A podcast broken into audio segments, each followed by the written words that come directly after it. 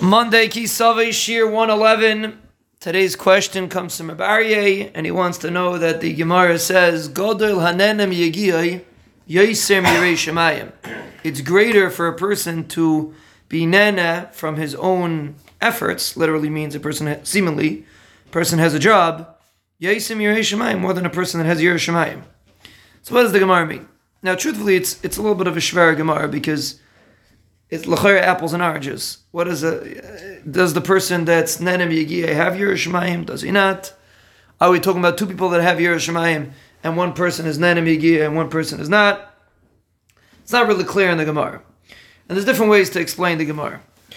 But conceptually, could be you can explain the Gemara that the point the Gemara is making is that there's two kinds of people. There's people that are born with a certain talent, or they're born in a certain family, and therefore they're it's much easier for them to accomplish certain avenues, certain aspects. And Avodah Hashem, person grows up in a family that everybody's learning, it's much easier for him to learn. Person goes up in a family, everybody's doing mitzvahs, much easier. Person goes up in a family that it's not like that, and he has to pave his own path, it's much harder. So conceptually, that could be part of what the Gemara is saying.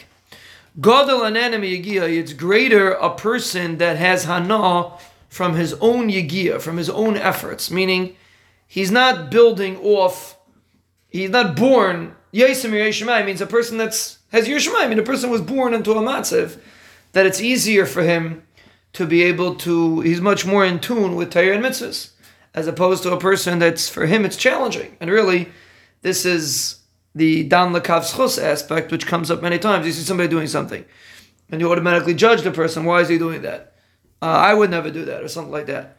You know, you never know somebody's background. You never know where the person. You know, for you, we're not saying you should learn from that person. That might be wrong for you to do, but a person has to realize that if for somebody else this particular thing is challenging, so you, you can't you can't even look. It's no shaykhs. You can't even look at that person. We gave a mashal on Shabbos. Sometimes you have a person that sings off key no one in this room. But sometimes you can have somebody that you hear them daven phenomenon, and you like you're scratching your head wondering what the person is thinking. And the, but the fact of the matter is that this person thinks he's singing on key. Person that sings off key is something's a little bit off or on, whichever way you look at it. And in his head, he thinks he's singing on key. So to you, it's horrible, but to him, it's beautiful. And there's many, many things in life like that. You know, something can be very disturbing to you, and for somebody else, he mamish couldn't care less and something can be very challenging for you, and for somebody else, it's not a big deal at all. So when you start judging other people, Chazal say, "Al Don't judge somebody else till you reach his place, because you don't know what's going through somebody else's life. You don't know what his background is. You know what his life is like. You don't know what happened to him at home. There's many, many factors that go into situations that a person can be in. That's conceptually one aspect that the Gemara is saying. A person that works himself and creates himself, creates his own matziv, in that even though maybe he doesn't attain the same levels as the Yerei Shemayim, so to speak, the person that was born into that situation, but that is greater. The efforts that you create on your own is much more chavav by the Ribbono Shel Olam than something that was handed to you on a silver platter.